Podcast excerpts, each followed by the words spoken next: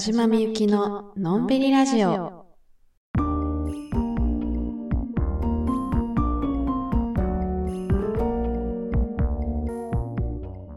こんばんは、田島みゆきです。このラジオは毎週月曜夜9時に更新しています。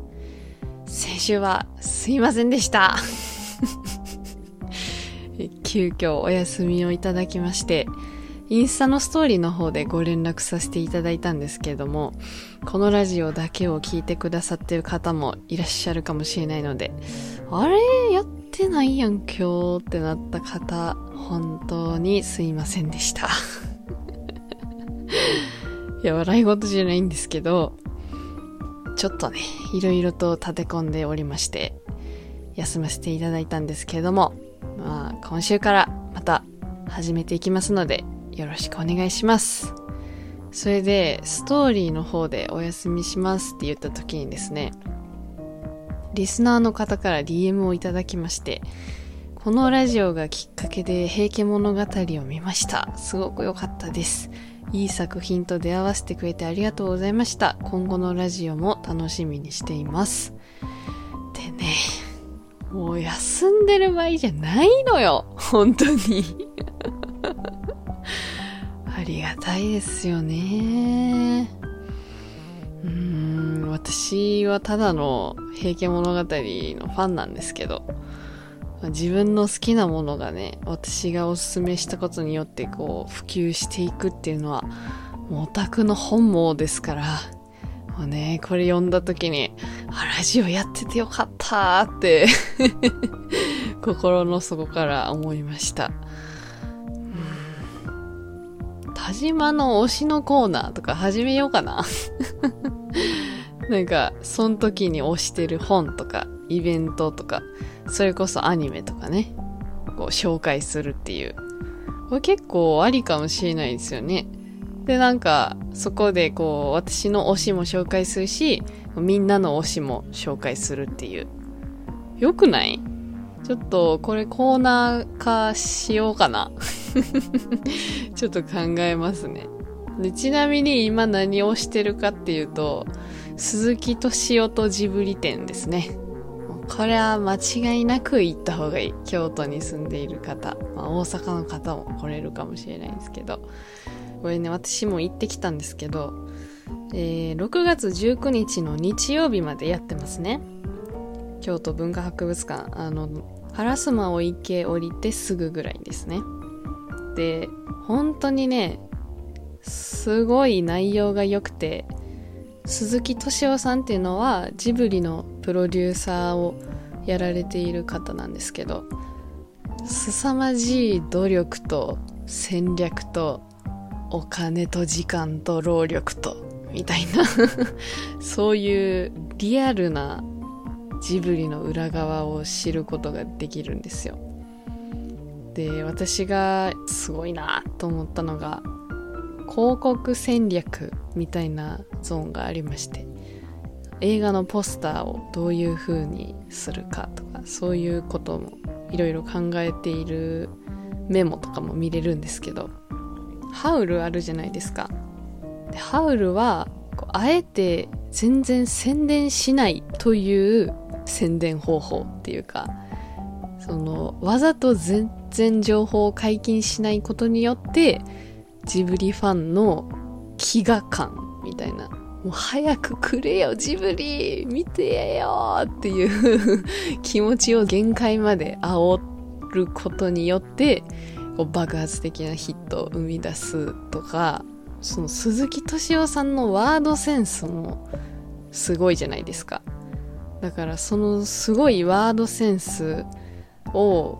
こう前面に感じられる展示方法にもなっていてで平日は写真を撮ることができるんですけどめっちゃ可愛いトトロの撮影ブースがあったりとか湯婆婆とゼニーバの口の中に手突っ込んでおみくじが引けるブースがあったりとかもうね、その、口の中に手突っ込んだら、なんか紐みたいなのが垂れ下がってて、それをグイって引っ張ると、大当たりとか、あの、贅沢な名だねとか、あの湯婆婆の方を引くと、まあそういう湯婆婆のセリフが出てきて、で、ゼニーバの方を引くと、いいなだね、大事にしな、みたいな、そういうゼニーバのセリフが、あの、グッドタイミングだね、とか、そういうのが聞けるんですよ。まあ、なかなかビッグサイズのオブジェなんで、それもまた楽しいかなと思います。ので、ぜひ行ってみてください。そして今日は以前ちらっと告知しておりました。私が書いた小説、願い、死神の生き方についての話を少ししようかなと思っております。若干のネタバレになるかもしれないので、ちょっとまだ聞きたくないという方は、えー、読み終わったらまたここに 戻ってきてください あとですね、えー、小説の予約販売を再びしようかなと思っております。詳しくは最後の方に説明するんですが、読んでから聞きたいなという方もですね、今回の内容は少しネタバレの可能性がありますので、ご注意ください。ということで、え今日もぜひ最後までお付き合いよろしくお願いいたします。このラジオは Apple Podcast、Anchor、Spotify、Google Podcast でお聞きいただけます。ラジオの感想やラジオテーマの回答は、インスタグラム、アットマーク、みゆき、アンダーバー、田島、アンダーバーにて受け付けております。ぜひあなたのお話を聞かせてください。お待ちしております。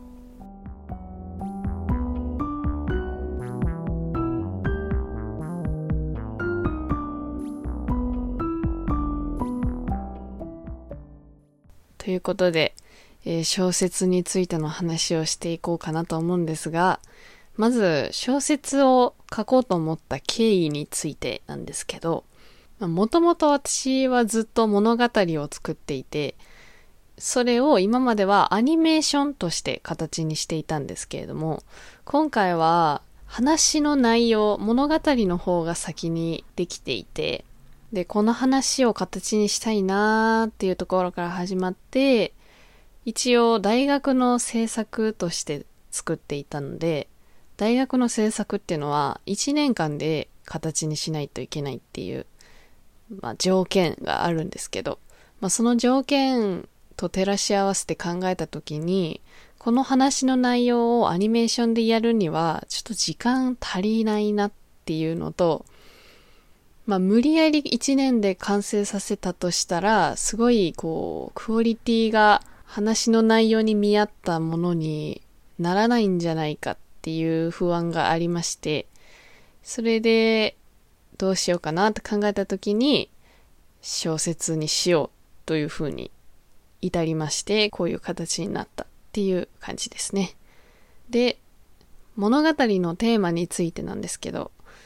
この小説を書き始めた時に考えていたことで、どんな天才も大富豪も毎日平凡で幸せな日々を送ってる人とか、まあそうでない人とか、もうすべての人が生まれてきて死ぬっていう運命の前には、良くも悪くも平等なわけですよね。でそれでまたこう、なんで生まれてきたのか、なんで死んでいくのか、まあその世界最大の謎だと思ってるんですけど、まあ、それについても平等にどれだけ考えたって誰にもわからないわけですよね。まあ、そんなことは物心ついた頃にはもうみんなが知ってることやし、まあ、当たり前のことを言ってるだけなんですけど、それで私はこの運命とかそういう誰も抗うことのできない大きな力を前にした時に絶望を感じたんですよね。例えば、昨今の新型ウイルスの問題だったりとか、戦争だったりとか、地震とか大雨とかの災害だったりとか、自分の意思ではどうにもならないことが山ほどあるっていうのを、こう、改めて知った時に、ああ、無力だなーって思ったんですよね。で、加えて、まあ自分自身の体調もあんまり良くなかったりして、まあ、病気とかでは全然ないんですけど、なんていうか、私という意識と私自身の体そのなんていうか私という意識を入れてる器としての体私の体っていうのが分離していく感覚っていうか私の体という小宇宙でさえも自分の意志ではどうにもならないっていうことに気づいてしまって、でもその時になんかもうこれはどうしたものかっていうどれだけ私という意識が懸命に生きてたって、運命と呼ばれるものにこう、急にぶち壊される可能性もある。で、それにもかかわらず、まあ、たとえそうなったとしても、まあ、そういう運命だったんだっていう風に、こう、諦めなあかんのかって思って。なんか生きるのって大変すぎるやろ って思って、もう絶望してしまったんですよね。とはいえ、まあ、こんなちっぽけな私が世界の仕組みに絶望したところで、まもちろん何かが変わるわけでもなく、まあ、結局生きるしかないわけですよ。だから、一度絶望した上で、じゃあどうやって生きていくかっていうことを、まあ、自分なりに考えようって書き始めたのがこの小説なんですよね。で、まあちょっと前置きが長くなってしまったんですけど、でこの小説に出てくるキャラクターは人間ではなくて全員神様なんですけど、まあ、私は第一にこういわゆる神キリストとか仏とか、まあ、そういった神を信じてはいません。その上であえて神々の話っていうのを書いたんですけど、これは神の存在自体を否定してるわけじゃなくて、私は信じないっていうことなんで、ちょっと信仰心のある方がちょっと気を悪くされたら申し訳ないんですけど、まあでもあえて神という立場に私が何かを据えるとしたら、私にとっての神は自然なんですよね。自然、大地、この地球、宇宙、うん、命。これいうのが私にとっての神で、うん、人間が想像して生み出したものではなくて、気づいた時にはもうすでにそこにあったもの。誰の手も加えられてないありのままの自然の形っていうものに畏怖の念を抱くんですよ。そういうものってこう人間が生み出した概念としての神を凌駕する尊さがあるっていうか、まあ、結局これはアニミズムに近いというか、まあめちゃくちゃ日本人っぽい考え方なんだと思うんですけど、まあだから、この小説内でも、あえて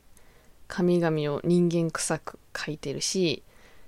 その物語の中でこう突如発生した光によって神々が消滅していくっていう展開における災害みたいなことが起こるんですけど、そういう場面なんかは特に神でさえもそういう自然の力、目に見えない大きな力には抗えないっていう、その神よりも自然の方がこう、うーん、未知のものというか、より大きな力だと思ってる私の思想が強く出てるかなと思います。で、まあちょっと話が少し座ってしまったんですけど、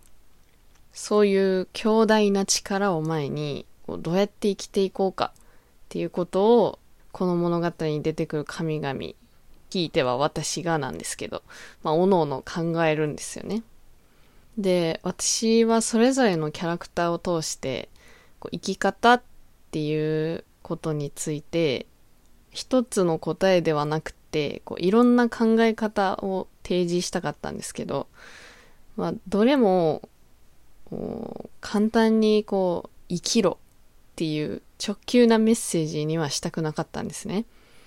まあ、だってそんなのね、ちょっとあまりにも無責任だし、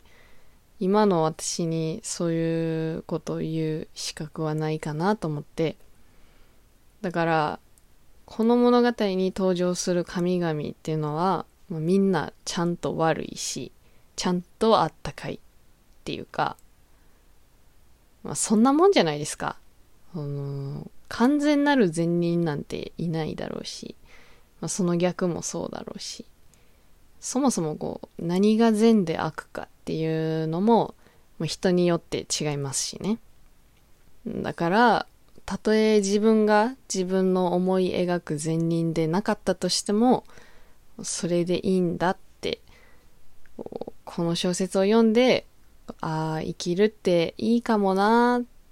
てちょっとでも思ってもらえたら嬉しいなという気持ちで書きました。まあ、この辺の話は小説の後書きにも書いていたんですけど、この物語に込めた私のメッセージというかテーマとしてはそういうことを伝えたくて書きました。それで、あの願い状が靴の中に入ってるっていう設定なんですよね。で、なんで靴の中に入ってるのかっていうことに関して何の説明もされてないんですけど、一応そこにも意味があって、話の中でその神々が靴を履くっていうシーンもないんですよ。ただ靴っていうのは玄関に置いてあって、で、その靴の中に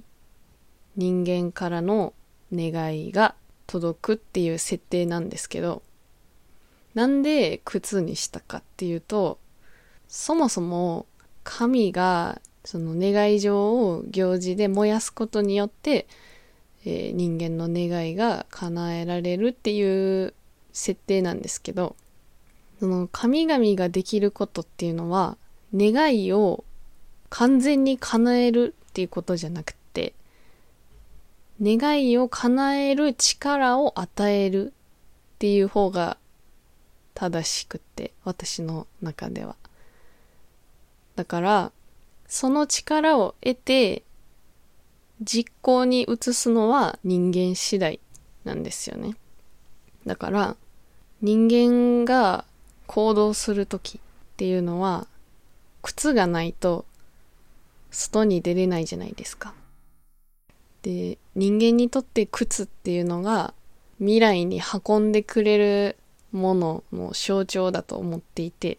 なので、まあその靴をモチーフにして、そこに願いが入っている。だから神々にとってその靴っていうのは、その履くものとしては認識してないんですよ。物心ついた頃には、こう先祖みんなが玄関に靴を置いていて、そこに願い状がこう運ばれてくるっていうことを知っているから、そこに靴を置いてるんですけど、その本当の意味というか、なんでそこに靴があるのかっていうのは、自分がなんで生まれてきたのかっていうのを知らないのと同じレベルで神々は知らないんですけど、まあ、本当はそういう意味を込めて靴に願い状が運ばれてくるっていう設定にしてあります。で、えー、ここで小説を読んでくださった方から感想をいただきまして、えラジオで紹介してもいいと言っていただいたので、一部抜粋して読ませていただきます。えラジオネームミカさんからです。ありがとうございます。小説読みました。とても衝撃を受けたのに、きっと何を書いても陳腐になってしまうと伸ばし伸ばしになってしまいました。けれど勇気を出して感想を送ることにしました。こんな50過ぎの私にも当たり前のように若い時代があって、なんで自分ばっかり不幸なんだろう。なんで周りは分かってくれないんだろう。なんでうちの親はこんな風なんだろう。自分ほど不幸な人はいないのに誰も助けてくれない。そんな思いにとらわれていました。この小説を読んでもう封印していたというか忘れてしまっていた昔の自分を空の上から見ているような気持ちになりました。そして抱きしめてあげたくなりました。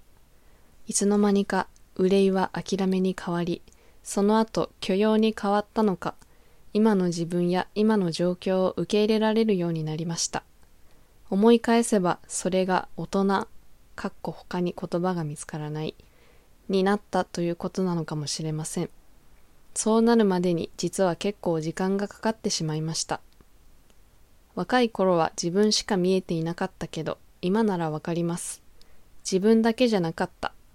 周りのみんなもそれぞれ似たような思いを抱えていて精一杯だった。あれからしばらく生きてきて、やっぱり人生は楽しいと思います。かっこ、ここが何とも陳腐なんだけど。数十年後の田島さんもこの小説を抱きしめながらそう言っているような気がします。あれ、感想のような自分語りになっちゃいました。おしまい。というね。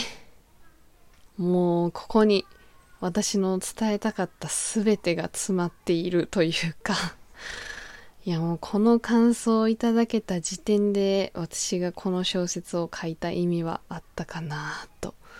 思いましたね。うん、まあ、表現をする自分の中にあるものを表現をする外に出すっていうことばっかりやっているのでこうなかなかそれがどんな風に実際に相手に届いているのかっていうことはあまりこう分かりづらいですねなのでこうやってすごい丁寧に感想をいただけるっていうのは本当に嬉しいしありがたいことだなと思います。本当にありがとうございました。そして冒頭にも少しお話ししましたが、小説の予約販売を再びやろうかなと思います。予約期間は明日5月10日になった瞬間、今日の夜中の12時ですね。から5月の31日までです。5月いっぱいの募集期間となります前回よりも若干期間が短いのでご注意ください、え、今回も通常版とご支援枠の2種類ご用意しておりまして、え、今回のご支援枠のリターンは特製ポストカードです、え、こちらは手書きではなく印刷になりますのであらかじめご了承ください。ちょっとね手書きのイラストっていうのはちょっと初回の予約していただいた方のみの、まあ、特典ということでちょっとご了承ください、え、また、え、インスタの方でねあのポストカードの絵柄をアップしたいと思いますので、え、そちらを参考にしていただければなと思います。よろしくお願いしますさあ来週はテーマ回です現在募集中のお題はちょこっといいことです。まあ、本来ならね、今週やるはずだったんですけど、あ、ちょっと 先週休んじゃったんで、一周ずれまして、来週やろうと思います。回答期間も、えー、少し延長しまして、え、5月13日金曜まででお願いします。回答方法はインスタグラムアットマークみゆきアンダーバー田島アンダーバーのプロフィール欄のリンクからラジオ回答という項目を選んでいただくと回答することができます。質問回答以外にもラジオの感想などもお待ちしております。ということでお時間でございます。おー、今日は久しぶりにめちゃくちゃ真面目に話して、ちょっと情報量多めの回でしたね。いやー、でも、一回どっかでしっかり話したいなと思ってたので、よかったです。卒業制作はね、これを映像化しようとしてますので、それも来年の2月あたりに、